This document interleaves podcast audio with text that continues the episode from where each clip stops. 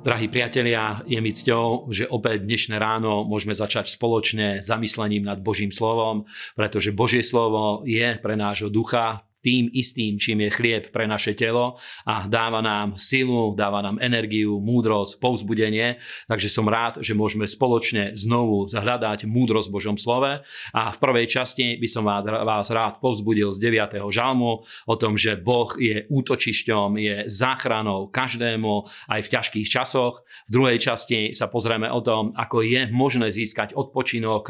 v akejkoľvek eh, situácii, v ktorej sa nachádzame, ako aj v vtedy, keď máme na sebe ťažké bremeno alebo veľa sa snažíme, veľa pracujeme, môžeme nájsť odpočinok v Bohu a v Jeho slove, môžeme nájsť odpočinok vo viere. A v tretej časti sa pozrieme na to, ako je možné aby hm, získali sme naplnenie svojich túžieb, ako je možné, aby sme získali naplnenie hm, svojich žiadostí, s ktorými prichádzame k Bohu a pozrieme sa na Jakobov príbeh, ako Boh hm, rozmnožil jeho majetok a jeho bohatstvo a dostalo sa k nemu majetok, ktorý patril predtým bezbožným ľuďom. Takže veľmi rád by som vás povzbudil z 9. žalmu, kde nám Božie slovo hovorí, že hospodin je vysokým útočišťom potlačenému v časoch súženia a hovorí, že v Neho budú dúfať tí, ktorí poznajú Jeho meno, lebo Boh neopustí tých, ktorí Ho hľadajú. A skutočne iba v ťažkých časoch vieme hm, prísť v skutočnosti na to, akým obrovským prínosom je pre nás to, že sme poznali živého Boha. A ja zo skúsenosti v službe viem, že sú kresťania, ktorí veľakrát majú veľkú vieru iba vtedy, keď sa o nič nejedná a keď nie je pred nimi žiadna výzva, pretože vtedy je ťažko možné odmerať to, že akým spôsobom vedia sa, vieme sa opreť o pána, či skutočne Božie slovo je pevným eh, základom pre náš život alebo nie, či je tým eh, základom, po ktorom vieme chodiť aj na vlnách, tak ako eh, Peter chodil po vlnách, keď ho zavolal pán Ježíš a, a niekto raz povedal, že Peter nekráčal po vode, ale kráčal na Božom slove, ktorému Ježíš povedal a presne tak práve v tých časoch víziev Boh je záchranou a je útočiskom pre každého, kto ho hľadá a pre tých, ktorí poznajú jeho meno.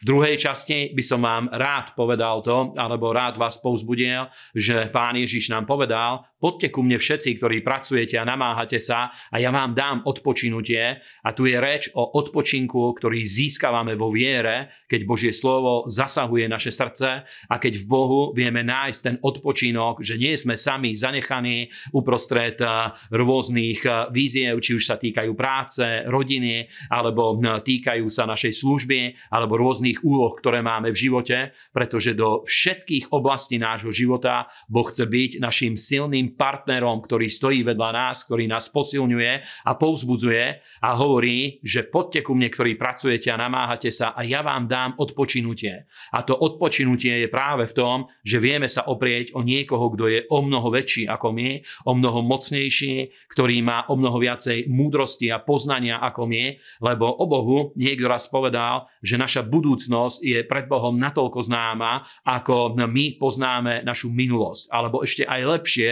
Boh pozná našu budúcnosť, ako my poznáme tie veci, ktoré sa udiali v našej minulosti. Takže oplatí sa dôverovať Bohu a opreť sa o Neho v každej situácii a On nás povzbudzuje, aby sme zobrali Jeho jarmu na seba a aby sme zobrali Jeho bremeno, pretože Jeho jarmo je užitočné a Jeho bremeno je ľahké. A tu hovorí o tom, že keď eh, my dovolíme Bohu, aby sa o nás staral v prírodzenom živote, On na druhú stranu od nás očakáva, že hm, tú energiu, pokoj, radosť, ktorý sme od Neho získali, že ho vieme použiť pre službu v Božom kráľovstve a preto, aby sme slúžili a budovali životy iných ľudí. A v poslednej časti by som vás rád povzbudil ohľadne Jakobovho príbehu, ktorý nám hovorí o tom, že Jakob, keď slúžil za svoje manželky u svojho strýca Lábana, ktorý bol aj jeho svokrom, Božie slovo hovorí, že najprv Jakob oklamal Ezava a